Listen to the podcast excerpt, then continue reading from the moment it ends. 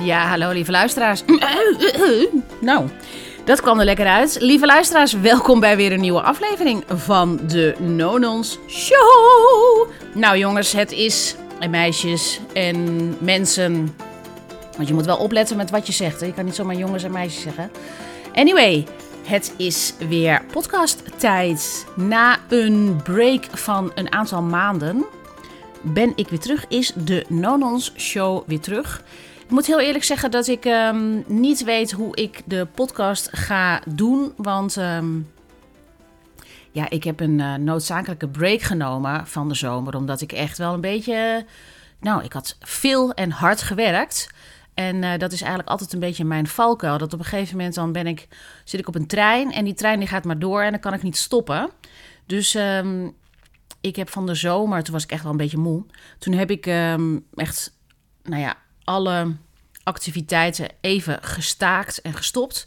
Um, en alleen maar klant, met mijn klanten gewerkt. En ik heb een heerlijke vakantie gehad in Spanje. Ik ben twee keer in Spanje geweest.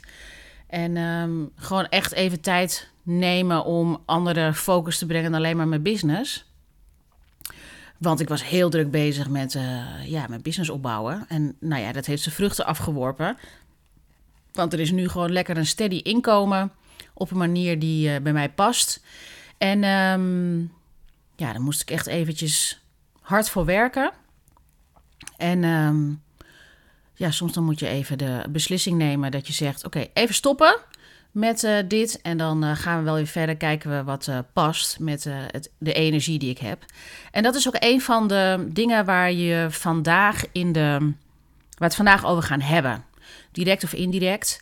Ik spreek met Maureen Gianmarto. En Maureen die helpt vrouwen om de sterkste versie van zichzelf te worden. En dat doet ze niet voor niets. Dat doet ze omdat ze. Ten eerste gelooft ze heel erg in. nou ja, dat gaat ze straks wel vertellen. Anders ga ik het allemaal een beetje verklappen. Maar wat wij gemeen hebben is dat we alle twee kanker hebben gehad. En wat we gemeen hebben is dat we alle twee uh, niet zo houden van in de slachtofferpositie zitten. Dus zeggen, oh wat erg en uh, nou ben ik, en heb ik kanker en dan kan ik niks meer. Nee, dat is niet... Um, en, en, en als iemand anders dat heeft, dan moet hij dat gewoon prima zelf weten. Maar dat is niet, ligt niet in mijn aard. Alleen er zit wel een valkuil aan dat je soms te veel wil... En uh, dat gaat gewoon niet meer als je kanker hebt gehad. Dan, als je daarvan hersteld bent, als je de behandelingen hebt gehad waar je ook gewoon ja, keimoe van wordt, dan uh, is er een ander leven na kanker. Niet hetzelfde. Sowieso niet in, in hoe je je wereldvisie hebt en hoe je tegen het leven aankijkt. Maar ook je lichaam is niet meer hetzelfde. En ik heb daar ook op Instagram wat over geschreven. Dus uh, ik nodig je uit om uh, dat verhaal te lezen ook. Ik ben nog nooit zo openhartig geweest, namelijk over wat het met je doet na kanker. Eerder alleen eigenlijk het mentale stuk, maar nooit fysiek. En hoe je omgaat met ja, hoe het eigenlijk is met je energie. En dat is ook een van de redenen dat ik ga kijken van hoe ik dingen gedoseerder kan doen. Zodat ik aan, hè, in het weekend niet kapot ben. Of juist hyper. Want het is soms dan was het dat ik kapot was of dan was ik hyper. Dat ik, nou, dan moeten we toch echt wel gewoon. Um, ja, we moeten, ik moet inzien dat het gewoon niet kan. Dat ik dus zoiets heb van: oké, weet je wat, dit zijn mijn activiteiten, dit is wat ik doe. Uh, de noodzakelijke activiteiten, maar ook de dingen die ik heel erg leuk vind, die moeten kunnen combineren. Dus de podcast, ik weet niet wat voor een toekomst het gaat hebben, maar het gaat door. Alleen waarschijnlijk in mindere mate. Of misschien dat ik een periode. Nou, ik weet het allemaal nog niet. Je zal het wel zien. In ieder geval um, nodig ik je uit om dit gesprek tussen twee ex-kankerleiers. Ja, dat klinkt misschien heel heftig als ik dat zo zeg. Maar het is ook een manier om het uh, niet serieus te nemen. Want laat wel zijn, voor mij is het een gebeurtenis die nog steeds elke dag in mijn leven aanwezig is. Um, niet zozeer positief of negatief, maar het is aanwezig. Um, soms dan ben ik heel moe en dan moet ik rust nemen. Soms dan um, voel ik me nog steeds machteloos of dan ben ik er verdrietig over of ik ben bang dat het weer terugkomt. Ik leid gewoon mijn leven, alleen dit is wel iets wat op de achtergrond is en ik wil het ook niet bagatelliseren. Maar dat ik er humor over kan hebben, dat doe ik zeker wel. Nou, ehm, luister naar het gesprek en ik ben heel benieuwd wat je ervan vindt. Laat me weten via een DM op Instagram. Fijn dat je er bent in de Nonons podcast. Maureen Giamarto is hier met ons, lieve luisteraars. En ehm, we kennen elkaar niet. Ik ken jou, jou, jouw naam die kwam via Michiel, een gezamenlijk contact. Michiel was een klant van mij in 2018. Die is ook in een podcast geweest. Toen vroeg ik aan uh, Michiel, ken jij iemand met een bijzonder verhaal die ook nog ondernemer is? En toen kwam hij met jouw naam. Dus jij zit hier, we kennen elkaar niet. We hebben wat overeenkomsten, kwamen we net achter. Maar ik wil dat heel graag delen met de luisteraars. Het is een live gesprek, niet geëdit. Um, Maureen, ik ga als eerste vragen een hele andere vraag dan je misschien verwacht. Wat wilde jij worden toen jij klein meisje was? Wat was jouw droom? Uh, toen ik een klein meisje was, toen wilde ik of uh, lerares worden. Mm -hmm. um, dus echt een juf en voor de klas staan. Um, en ja, wat kleine meisjes altijd hebben, zo, zo zeg maar prinses. Dus echt, uh, ja, een prinses wilde ik worden. prinses worden. En dan zou je ja. in een kasteel wonen. Ja, met een ja, prins. Ja, dat. Echt En het, het, meest uh, romantische beeld wat je kan hebben. Als, ik was echt zo'n meisje-meisje. Dus ja, uh, ja dat, daar droomde ik van. Hield van roze jurken. Ja, ja. Lakschoentjes. Van die kanten sokjes. Oh, wat. Oh ja, met zo'n roesje. Ja. Waar kom, ja. en, en, waar kom je, en, en toen je die droom had, waar ben je opgegroeid? Waar kom je vandaan? Ik uh, ben opgegroeid in Amsterdam. Mm -hmm. En uh, in de Kinkerbuurt, uh, Ruige buurt, in de jaren tachtig. Ja. Dus echt in de tijd van ja, punk, krakers. En ja, zo rauw als maar kan. Ja. En uh, ja, dat was wel uh, spelen in. Uh, dat was, was niet spelen in speeltuinen, maar spelen in nieuwbouwcomplexen. Wat zeg maar van de grond af opgebouwd werd. Oh, ja. Dus ik denk dat daar mijn verbeelding ontstond van het willen leven in een kasteel, misschien. Speelde je een kasteeltje in een nieuwbouwwijk? Of ja, in een nieuwbouwcomplex? Ja. Ik denk het. Je, je verbeelding wordt zo uh, groot eigenlijk als je met uh, een totaal andere wereld opgroeit. Mhm. Mm -hmm. Dat nu ik het zeg maar zo vertel, denk ik van ja, hoe in hemelsnaam dacht ik dan dat ik prinses kon worden? Maar ik denk juist daardoor. Doordat je, je speelde. Ja, je leerde gewoon uh, te verbeelden. Dus in een andere wereld te stappen eigenlijk waarin je stapte. Omdat het best wel in die tijd... Ja, er waren gewoon niet echt veel speelplekken. En die er waren, waren een beetje afstands. Ja. Uh, in de buurt waar ik ben opgegroeid, de Kinkerbuurt... daar wilde je vroeger niet doodgevonden worden, joh. En dat is nu echt een van de meest hippe wijken. Ja. Uh, ja. Ja. ja. klopt. Nou ja, het is niet dat het... Uh, ik ken de Kinkerbuurt nog van 20... Kijk, ik ben nu 47, 21... 25 jaar geleden heb ik in Amsterdam, ja. net naast de Kinkerbuurt, dat was niet aftans, maar het was ook niet dat je zegt, goh, daar wil ik le lekker wonen of zo. Nee, nee, nee. Ik had letterlijk echt, uh, ik zat in Amsterdam-Zuid op school. Mhm. Mm -hmm. Dat was dan ook weer zo'n contrast, want mijn moeder dacht van, ja, nee, daar zijn de goede scholen, we zetten je daar dan op school. Oh. En um, een, een, een vrij witte school ook. Mm -hmm. En um, uh, uh, ja, dan, dan, dan kwam ik thuis en dat was dan totaal uh, een soort andere wereld vergeleken met Oud-Zuid. Mm Mhm. -hmm. En ik weet ook dat heel veel vriendinnen die in Oud-Zuid woonden, niet bij mij. de ouders hadden liever dat ik bij hun kwam spelen, laat ik het zo zeggen. Omdat dus, de kinkerbuurt best wel heftig was. Ja, ja. Ja, dat was. Het, het, de, ik bedoel, het was niet het, het letterlijk dat er dat de kogels je om de oren vlogen. Maar het was gewoon wat, uh, ja, wat minder uh, opgeknapt dan dat het ja. uh, nu is. Ja, naar welke school ging jij dan in Amsterdam-Zuid? het Hildebrand, zeg maar de Hildebrand van Loonschool. Dat zit schuin tegenover het Concertgebouw. Oh ja, daar zit je echt helemaal in, echt cultureel hoog. Ja. Cult, hoog ja. cultureel Oud-Zuid. Ja, ja, klopt. Ja, ja. En het was een superleuke school hoor. Daar heb ik echt een hele leuke tijd gehad. Mm -hmm. En uh, ja, niks op die school aan te merken. Maar het is gewoon een totaal andere wereld dan. Als je Ja. in uh, Oud-Zuid uh, naar school gaat, dan Ja. zie je gewoon hele andere huizen. Ja, hele andere mensen. En hele Ja. andere kinderen dus ook. En wat heeft dat, heeft dat jou ook nog echt gevormd? Of heeft het, je, heeft het iets met jou gedaan in, in het vorming van wie jij nu bent als mens? Ehm, Ja, kijk, ik denk, ik had niet zozeer een keus destijds, omdat ik uh, gewoon jong was en mijn moeder maakte dat besluit van uh, we zetten je op een andere school. Mm -hmm. Dus niet in deze wijk waar je opgroeit, maar in een andere wijk waarvan wij denken dat je ja, de aandacht meer krijgt die je nodig hebt. Mm -hmm. En um, ja, ik kan het dus niet echt vergelijken of, het, of ik er een beter persoon door ben geworden. Dat, dat, dat niet. Maar um, wat ik altijd wel hoorde, was dat ik vrij bekakt uh, praat. Voor iemand met een huidskleur.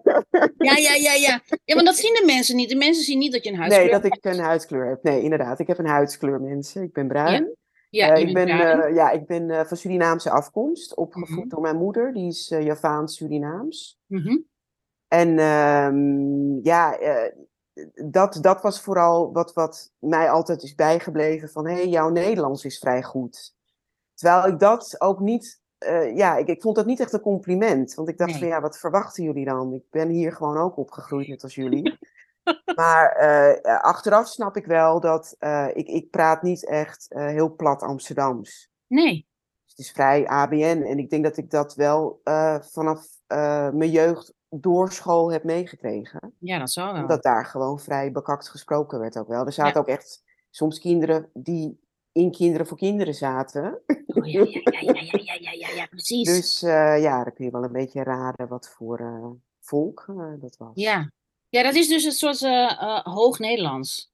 Dat heb je natuurlijk in, in, in taal. Ik ben Ja. half Nederlands. Weet ik dat in, in het Nederlands, maar ook in het Spaans en in elke taal heb je dus gewoon een soort van: dit is de culturele norm. Dit is Ja. dit is een mooi Nederlands. En daar hebben we ook allemaal ideeën over met wat er dan voor mens bij past. Ja, ja, inderdaad. En een ja. persoon met een huidskleur, of een hui, ja, met een huidskleur die Ja. bruin is, dan denken we, oh, maar dat kan dat bekakte, dat kan er niet bij. Of dat Ja, is het dat- dat- normale dat- Nederlands. Ja, ja, inderdaad. Dus, maar over het algemeen, ja, ik heb wel goede herinneringen. Ik had een leuke tijd daar. En eh, ja, Ja. het eh, was allemaal positief. Ja. En als we dan nu naar het, eh, de huidige tijd gaan, staat er Ja. op je website. Ik vind het trouwens echt heel grappig hoe dingen zijn. Ik zal zo eventjes namelijk vertellen waarom. Jij zegt, waar heb ik het opgeschreven? Ja, eh, ik train vrouwen die de sterkste versie van zichzelf willen worden. Ja, Vind ik echt, je, het is meteen to the point. En waarom ik het grappig vind dat ik dat nu op jouw website zie, is omdat ik gisteren heb ik voor mezelf eh, weer helder wat mijn missie en visie is. En bij mij staat er ook iets met krachtig. En dat is zoveel. Mijn missie is zoveel mogelijk vrouwen helpen zichzelf te laten zien en dat ze hun visie delen. En zichzelf presenteren als de krachtige leiders die ze zijn. ja, Dus jij doet het op fysiek vlak. ja, Ik doe het dan op ehm, eh, mentaal vlak, mentaal en fysiek vlak, maar dan emotioneel. ja, ja. Nou, inderdaad. Dus dat is eh, een beetje hetzelfde wat wij dan eh, nastreven. Om Ja, ja, die kracht in ons vrouwen eh, eh, ja, eh, daar te laten zijn. En dat, dat dat mag. En naar boven te halen. ja. Als je het even kwijt bent. En waarom is dat zo belangrijk voor jou? Dat was mijn eerste vraag Ja. die ik zag. Waarom is het zo belangrijk voor Marijn? Ja, ja voor mij is dat super belangrijk. Omdat ik zelf borstkanker heb gehad. Mhm. En in, toen ik die diagnose kreeg in 2019, eh, ik was eigenlijk in topconditie. Ik was heel fit, super gezond. Eh, maar het voelde echt alsof eh, ja, de, de aarde onder mijn voeten verdween toen ik dat Ja. te horen kreeg. Want hoe kan dat? Ik ben gezond en dat overkomt mij toch niet? Wat heb ik verkeerd gedaan dat, dat mij dit overkomt? Dus letterlijk de kracht verloor ik om, om, om me sterk te voelen. Ja, En dat was zowel fysiek, maar ook mentaal. ja, Juist, denk ik, vooral mentaal. Dat Ja. ik eh, eh, eh, ja, echt dacht van, waar moet ik het zoeken? Dit, dit, dit, dit kan gewoon niet. mhm. En in die periode was ik eigenlijk net, ehm, eh, dat moet ik wel even vertellen, ik was een soort van, ik had een carrière switch gemaakt. Mhm. Ehm, eh, omdat ik in 2018 eh, had ik eh, jaren gewerkt als front office eh, medewerker, dus op kantoor, Mhm. als een soort hostess, telefoniste. En daar was ik ook super goed in, alles front office. Maar eh, mijn baan werd destijds boventallig verklaard. Dus ik was gedwongen om iets anders te gaan zoeken. Dus eigenlijk uh, was het een soort van ehm, ja, bedankt voor al je werkzaamheden tot nu toe, maar uh, succes met je verdere leven. Ja. En uh, daar kwam ik inderdaad er ook achter van, ja, wat, wat wil ik dan? Want wil ik inderdaad het werk wat ik tot nu toe heb gedaan blijven doen voor de rest van mijn leven?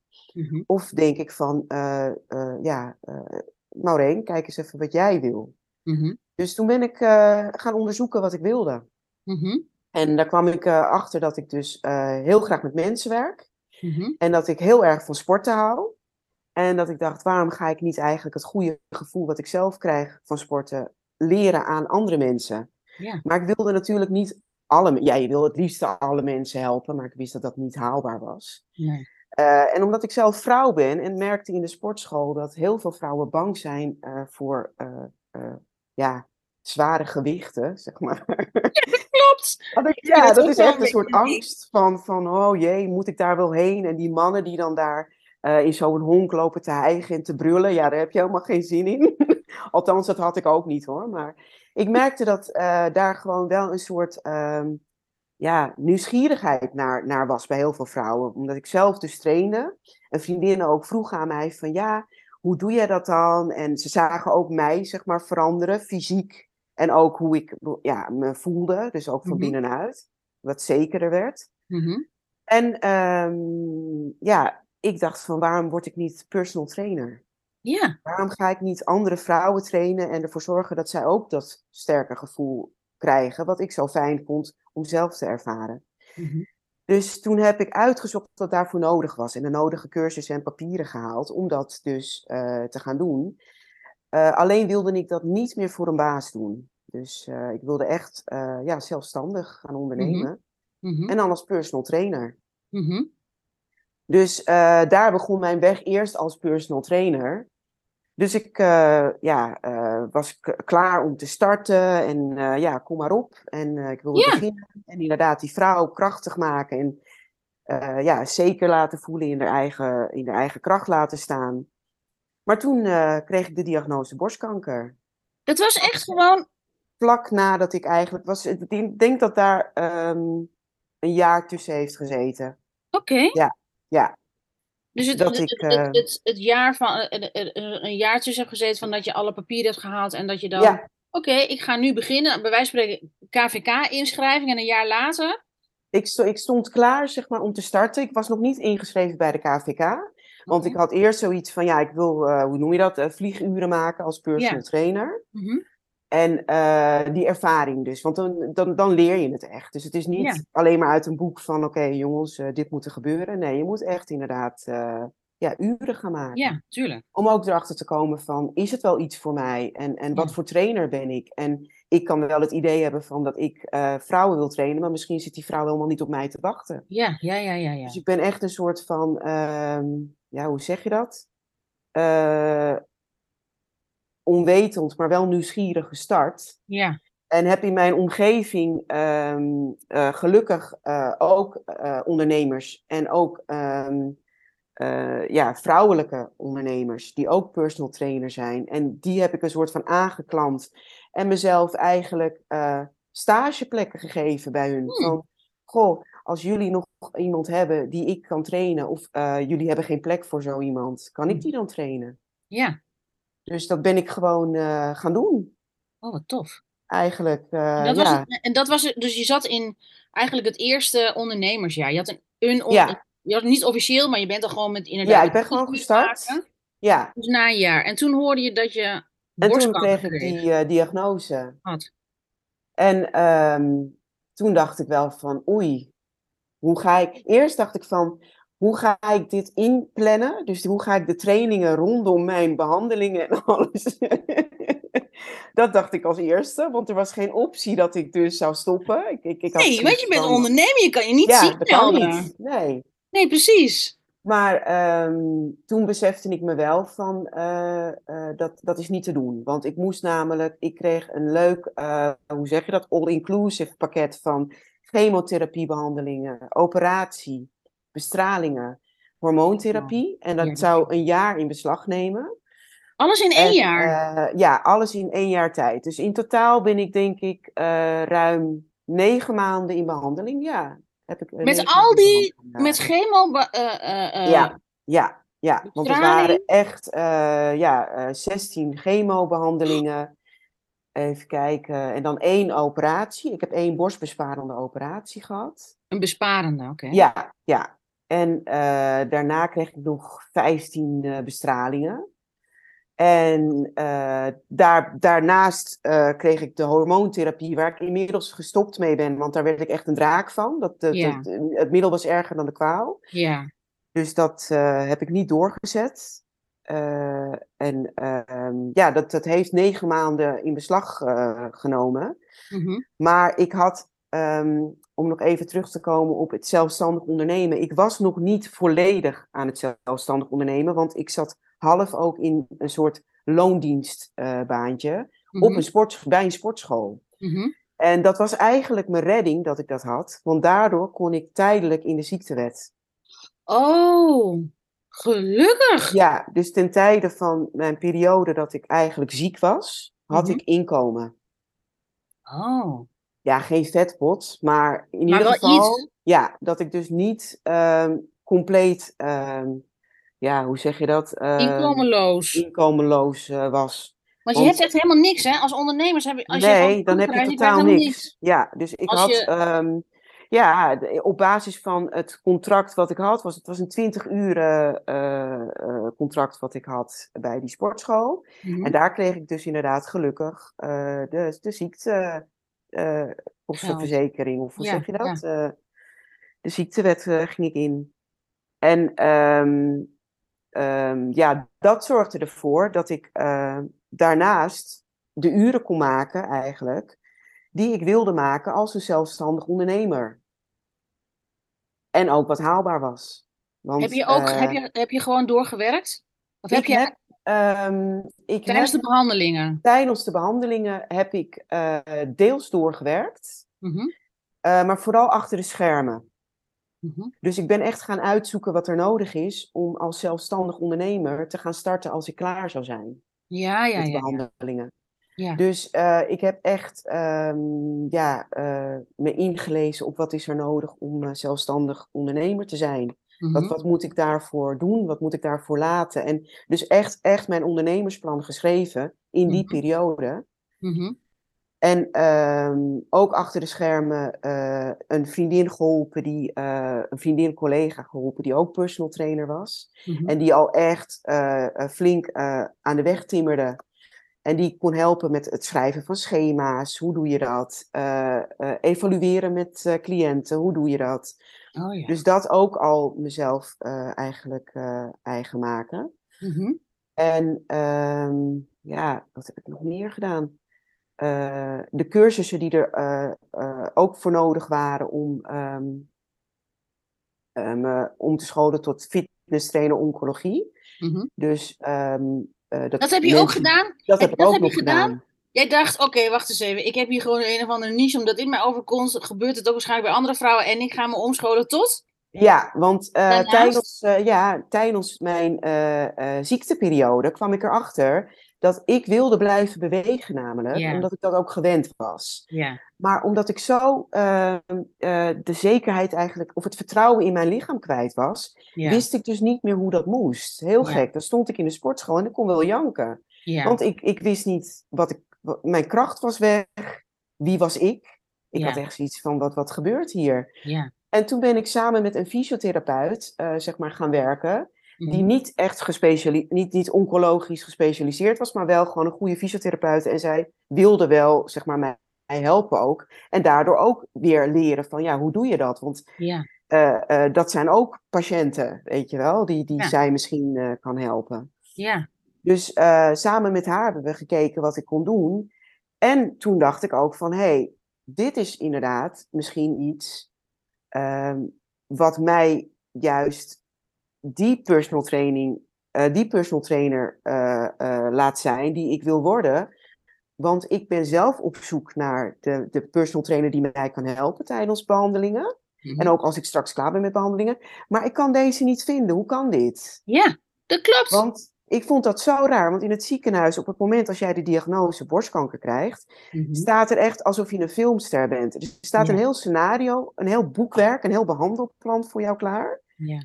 Ehm, zelf heb je bijna niks meer te zeggen. Je hebt eh, recht op een second opinion, dat is waar. Mhm. Maar eh, omdat ik zo geschrokken was en zo snel mogelijk geholpen wilde worden, had ik zoiets van second opinion. Nee, haal die tumor uit mijn lijf. Ja, Doe maar ja. dit behandelplan. ja. En eh, ik, ik, ik geef mij over. Dus je bent echt overgeleverd aan de artsen. Dus je Mhm. vertrouwen leg je in hun. Maar dat is zeg maar tijdens het hele proces. Dus je, je, je hele agenda wordt overgenomen. En je voelt je in goede handen, zeg maar. Mhm. Je, je hoeft zelf niet meer na te denken. Zij plannen alles in, van bloedonderzoek tot, tot weet ik veel wat. Staat het ingepland. Je hoeft nergens over na te denken. Je moet alleen verschijnen. Mhm. Dus ehm, ik had helemaal niet stilgestaan bij het moment van: oké, als die behandelingen dan klaar zijn, je kijkt wel uit naar dat moment, Mhm. maar niet van eh, hoe gaan we dat dan doen? Want ja, wist ik veel. Ik denk van, nou, weet je, ze lappen me wel op, dat zie ik dan wel weer. Ja, dat weet je. niet. Je weet niet Nee. wat er gebeurt als je op de trein van kanker zit. Dat weet je niet. Die kanker Stap je gewoon totaal. Je stapt in, je stapt ongewild eigenlijk in, in een soort in gammel, gammel uh, uh, uh, achtbaanbakje. Ja. En je weet niet naar welk station je gaat. Ja. Je, je, je, voelt je geblinddoekt en, en, en ja, je voelt je doof en blind, maar je stapt maar in. En hopen Ja. dat je ergens waar je uitstapt wel, ja, dat het daar goed is. Ja. ja, want je hebt geen keuze. Je moet, want het gaat om Nee. je leven. Kun je doodgaan. inderdaad. Ja. Dus uh, ja, uh, ik, ik was dus inderdaad ingestapt. Maar tijdens dat instappen merkte ik wel van ja, hoe ga ik dit doen? Want uh, ik wil niet mijn kracht verliezen, ik wil blijven bewegen. Mhm. Maar ik kon dus niet zo snel vinden bij, ik, ik kon niet zo snel bij de informatie van waar is een personal trainer die mij kan, kan helpen, die mij aan het handje meeneemt, hoe ze eigenlijk alles jou aan het handje meenemen qua behandelingen. Maar Mhm. die personal trainer kon ik dus nergens vinden. Ik wist niet waar ik die moest zoeken. Nee. Waarschijnlijk heeft dat wel ergens in een folder in dat behandelplan gezeten. Mhm. Maar daar, daar was mijn focus niet op. Want Nee. ik was bezig met behandelen. Dus Ja. eh, eh, op, op chemotherapie was ik gefixeerd. Op de operatie. Op de Ja. bestralingen. En niet van... Er wordt niet echt gezegd van... Hier heb jij een personal trainer die jou kan helpen eh, tijdens eh, eh, jouw behandelingen. Ja. Er werd gezegd van, we hebben Oncofit. En dat Oncofit houdt dus in dat je een aantal trainingen samen gaat bewegen met andere kankerpatiënten. Dus Mhm. in een groepje, Mhm. zodat je je fit voelt. Nou, daar voelde ik helemaal niks voor. Want ik was ook nog in de fase van, ik wist dat ik kankerpatiënt was, maar ik had het niet. Ze hadden het niet over mij. Precies. Dit is zo goed. Maureen, dit is zo goed dat je dit zegt. Want het is, er is zoiets van, ja, maar ik ben helemaal geen patiënt. Ja, ik heb Nee. kanker, maar ik ben helemaal niet zielig of een patiënt. Ik Inderdaad. ben een kankerpatiënt. Ik ben Nee. gewoon Maureen, ik ben gewoon Eva. Ja. En ik ben niet zielig. Nee, nee, dat, dat, precies dat, dat. Ik had echt zoiets van, ja, het zal allemaal wel. Het is dat jullie zeggen dat ik moet opkomen dagen en ik moet me behandelen.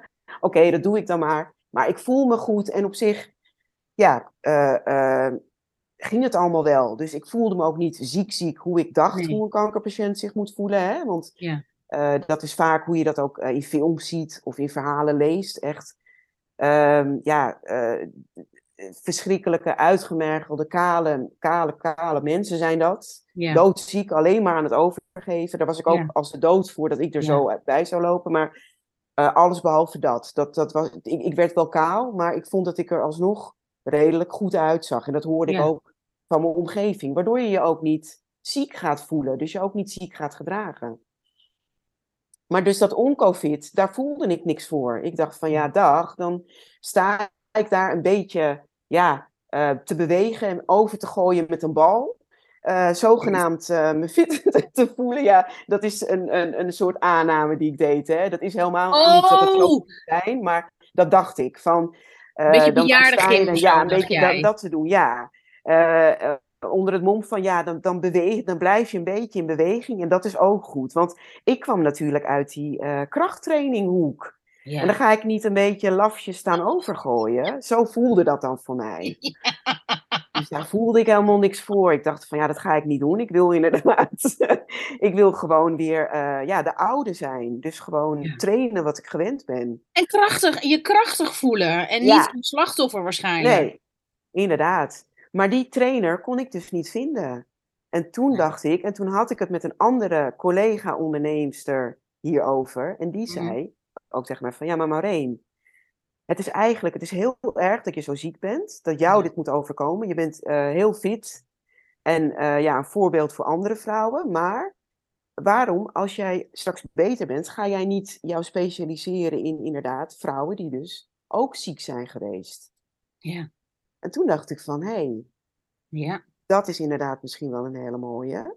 Mm En toen ben ik inderdaad gaan kijken, wat is er voor nodig om dus een personal trainer te worden die uh, uh, vrouwen na behandelingen van kanker uh, inderdaad kan trainen, die die vrouwen weer in hun kracht kan zetten en dat vertrouwen in dat lichaam weer terug kan krijgen. Ja. En zo kwam ik bij de opleiding fitness trainer oncologie, want dat heb ik pas veel later gedaan, want die opleiding die heb ik in 2021 gedaan. Mm -hmm.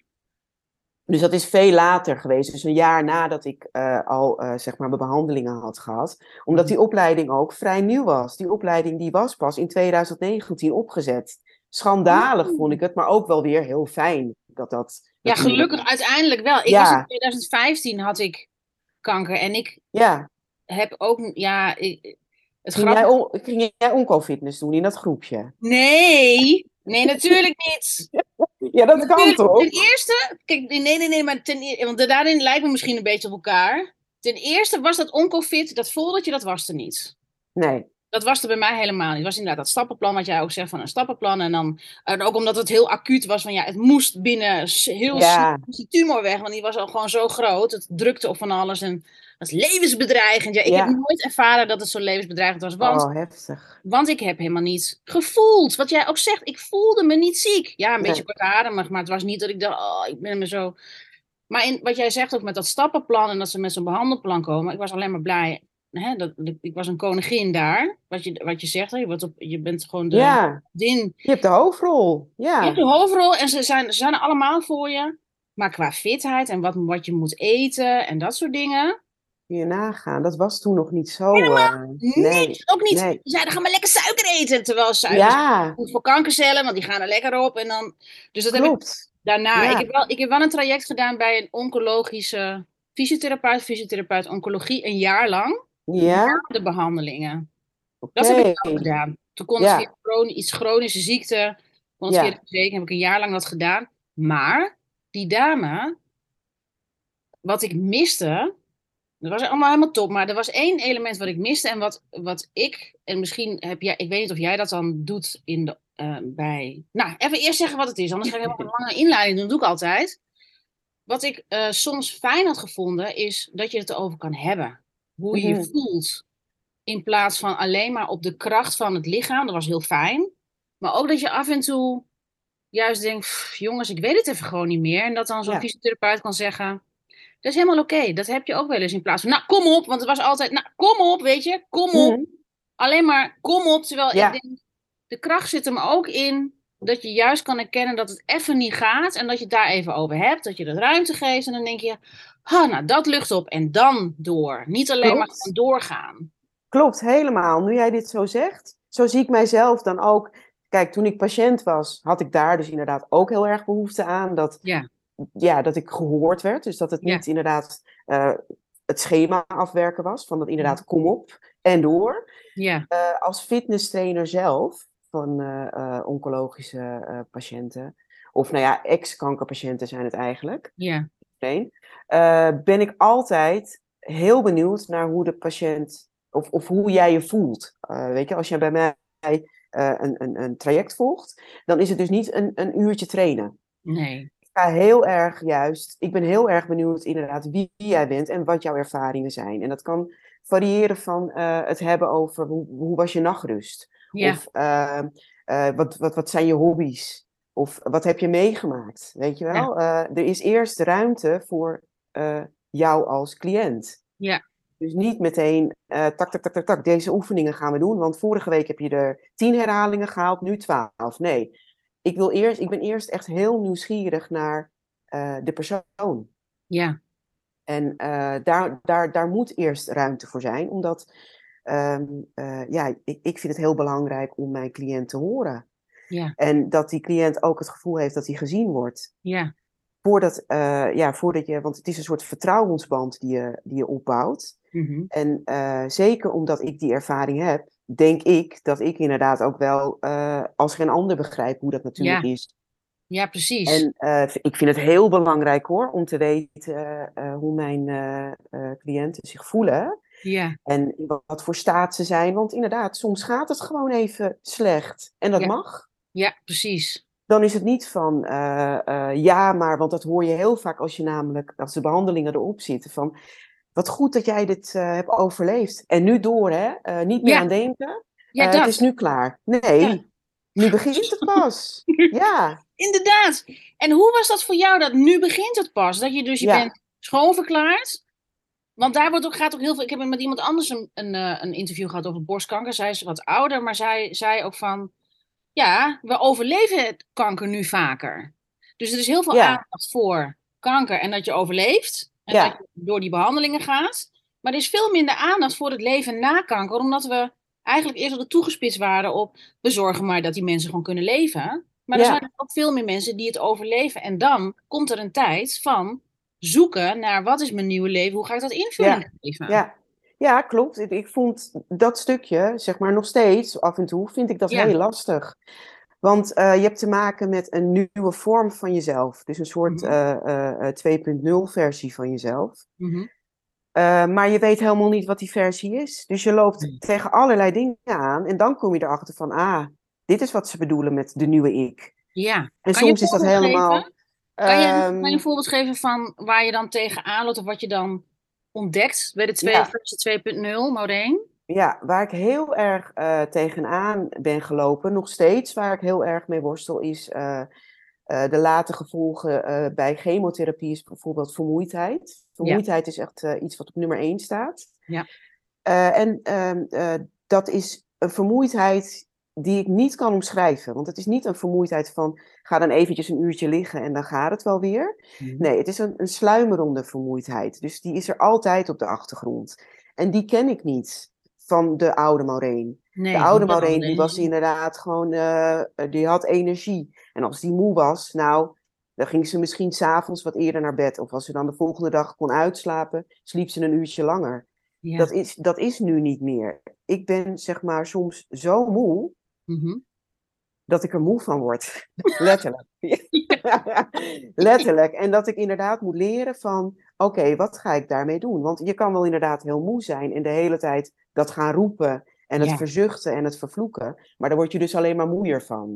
Ja. Dus ik leer inderdaad van, eh, oké, wat kan ik er dus aan doen om eh, te leren leven met die vermoeidheid? Want het hoeft Ja. niet te betekenen dat je dan niks meer kan. Nee, natuurlijk niet. Maar dat je wel erop let van, oké, ik, ik heb misschien inderdaad vergeleken met een gezond iemand, heb ik een halve batterij. Een gezond Mhm. iemand heeft altijd zeg maar zijn hele batterij die leegloopt. Ik Ja. heb die halve batterij. En Ja. met die helft moet ik gaan leren eh, waar mijn energie naar uitgaat. Oh ja, sorry. Ja, dus dat, dat is eh, zeg maar de nieuwe ik. Dat is die nieuwe, nieuwe versie.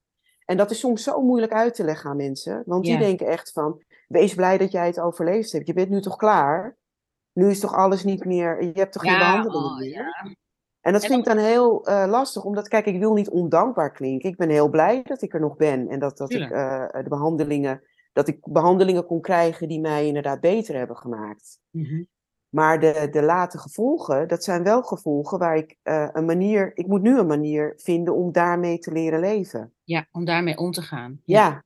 En ehm, eh, als, als zelfstandig ondernemer, kijk, ben ik blij dat ik mijn eigen tijden kan, kan indelen en daar de rustmomenten kan pakken waar ik denk dat ik ze eh, kan inlassen. Ja. Als ik in loondienst zou werken, zou dat een stukje lastiger zijn. Want dat is ook nog iets wat je vaak hoort, dat ja, de baas begrijpt niet altijd waarom jij moe bent. Want Nee. je bent nu toch beter?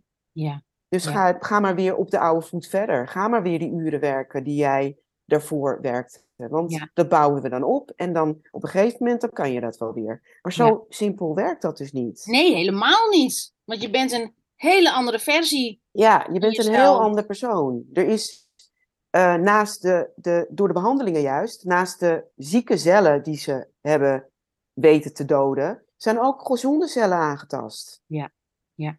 En uh, dat zorgt er dus voor dat je dus inderdaad met die late gevolgen kampt. Ja. Dus met die vermoeidheid, met, uh, ja, hoe zeg je dat? Geheugenproblemen. Oh ja, dus, nog eentje. Je, ja, en, en je focus. Ja. Focussen, concentratie. Dat kost kon... zoveel meer energie dan dat ik gewend ben eigenlijk. Ik zeg, de, ik, de, laatst sprak ik met een vriendin die ook borstkanker had. Die 30 jaar hadden elkaar niet gesproken. Toen hebben we twee weken geleden even wat koffie gedronken. Even koffie gedronken. Zij, zij, had het, zij had het heel netjes. Zij is psycholoog. Had ze de, execu de executieve functies. Of nou ja, geheugen, focus, concentratie. Ja. Die dat we in de hersenen hebben. En toen zei zij, en die kan ik niet, die kan ik niet handelen, maar ik ga hem wel even benoemen. Ze zei dat een vriendin zei: Ja, maar weet je, eigenlijk is het een soort van niet aangeboren hersenletsel wat je hebt opgelopen door die chemokuren. Oh. En toen dacht ik, die kwam even zo binnen dat ik dacht: Ja. Oh ja, daar hebben we een naamje voor. Maar die gaan we niet helemaal aannemen. Die gaan we niet, nee, inderdaad. Ja, ja. Want als jij dat nu zo hoort, hè, wat doet, ja.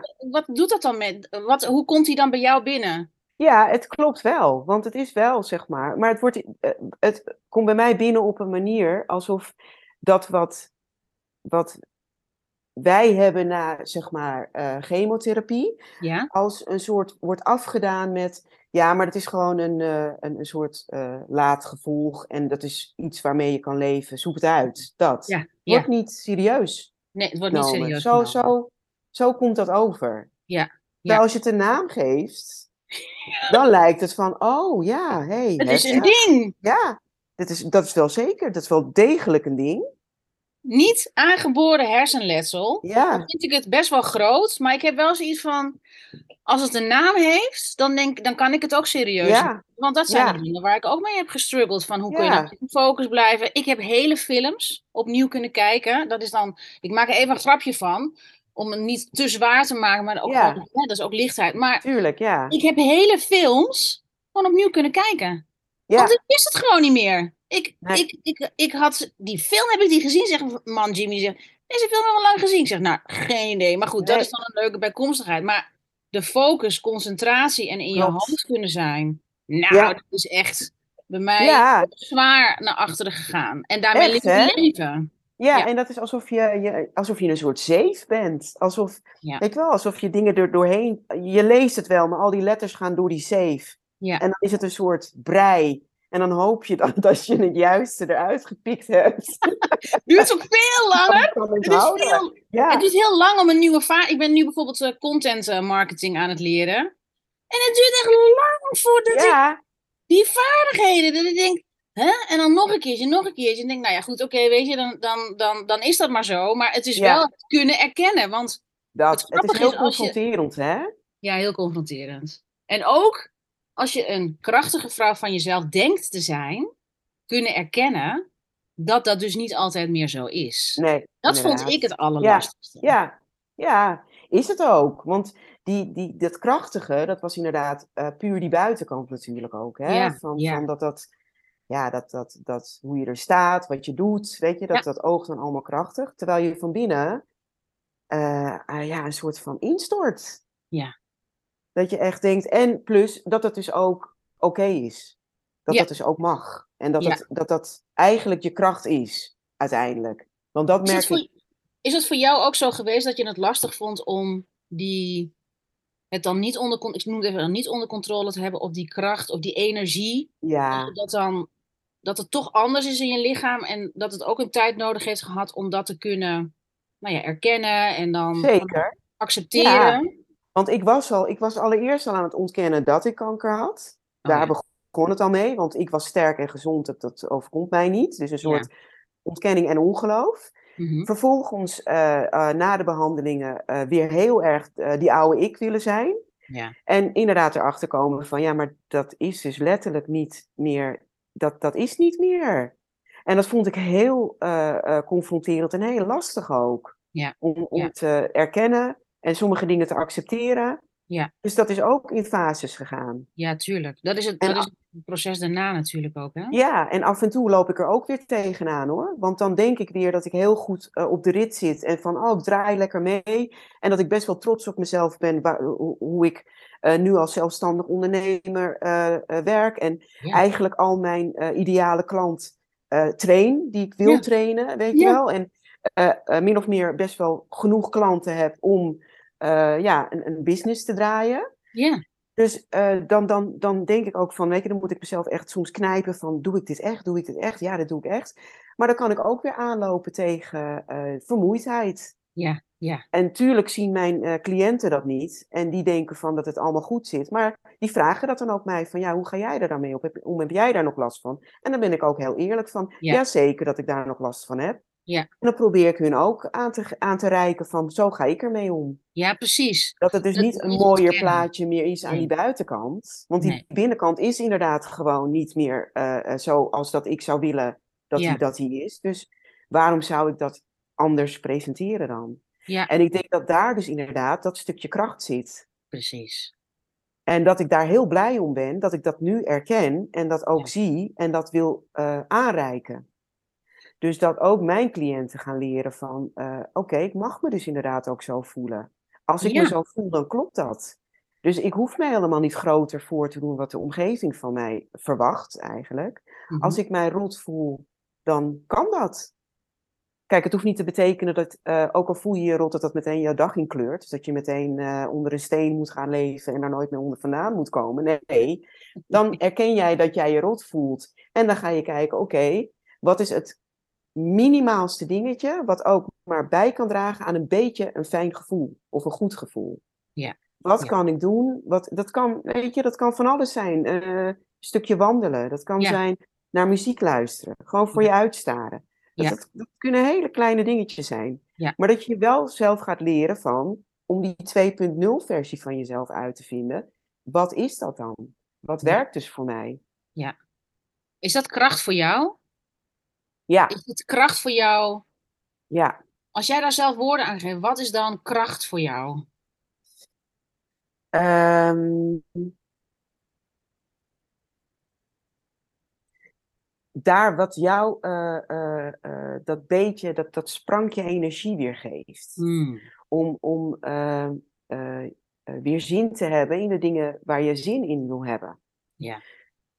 Dat. En ook eh, die kwetsbaarheid, dus die, die, die hulpvraag in te kunnen durven zetten. Dat is voor Ja. mij die kracht. Ja. Dus het niet meer alleen, want dat was voor mij heel erg van het bewijzen van ik kan het allemaal alleen en ik moet het ook allemaal alleen. Dat Ja. dacht, ik dacht dat dat kracht was. Ja. Dat is de oude ik.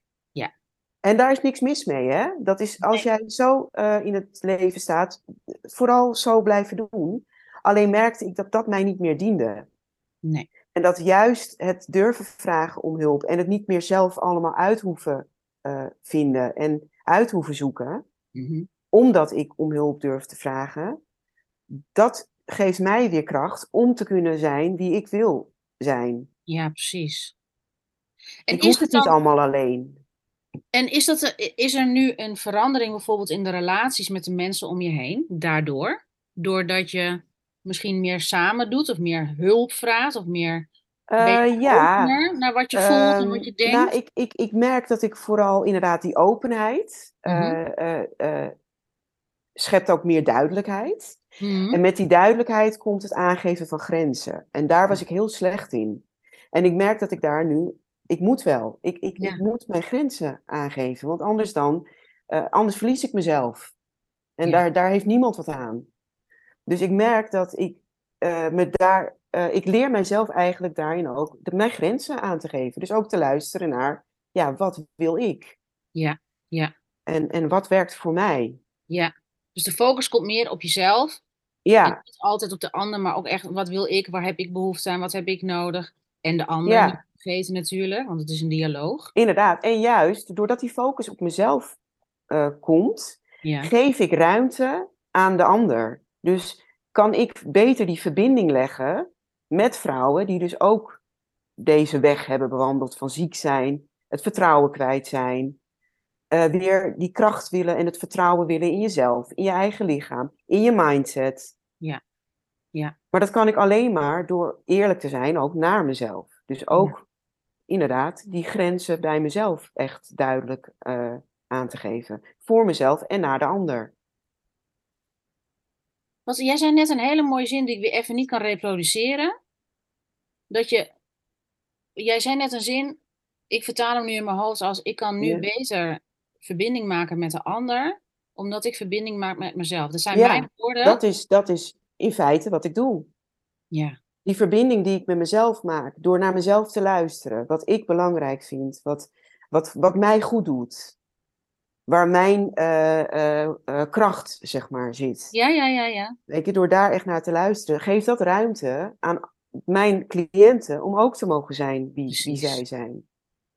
Mooi. En dat is denk ik die verbinding die, die ik zo graag wil maken. Ja. Wat, wat ik zo graag wil aanreiken, omdat ik weet dat dat zo'n machtig gevoel is, hè? Als je, ja. ja, als je gewoon jezelf zo goed kan voelen door iets wat je jezelf cadeau geeft. Dus beweging in mijn geval. Ja. Kan jezelf zo uh, uh, machtig laten voelen en zo dat vertrouwen weer geven in uh, wie jij bent. Ja. En dat, dat, dat, dat heeft een ripple effect op, op alles. En dat, dat gun ik zo al die vrouwen die dat vertrouwen kwijt zijn geweest. Ja. Om dat weer te geven. Want dat zit wel in je. Maar Ja, je, weet gewoon even niet meer waar je moet zoeken. Ja. En dan is het fijn als iemand met Ja. ervaring en met deskundigheid en met deskundigheid. Ja. Niet met eh, een willekeurig iemand. Want dat is, Nee, daar het is geen natte vingerwerk. Nee, Nee, het is, eh, en ook niet vanuit ervaringsdeskundigheid. Ik ga andere mensen helpen. Nee, nee, nee, nee, nee, absoluut niet. Nee, ik ben Nee, juist zo inderdaad benieuwd naar hun verhaal. Ja. Ja, ja.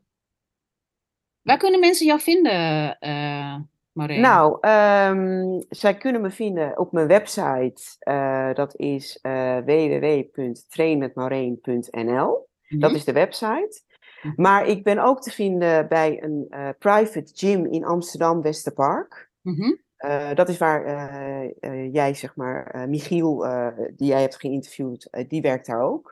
Oh, Eh, en daar, daar werken dus een aantal personal trainers, een fysiotherapeut. eh, dus het is een soort eh, eh, collectief aan trainers, Mhm. eh, die allemaal hun eigen expertise hebben. En ik ben daar, zeg maar, de, de fitness trainer oncologie. Dat is mijn expertise. Mhm. En dan ben ik via die eh, sportschool te boeken. En dat is eh eh Staatsgeheim, zo heet eh, die. Oh, dat is, is dat nu Ja. net nieuw? Dat is toch net eh, nieuw? dat is, ja, dat is eh, net nieuw. Dat is, wij zijn denk ik.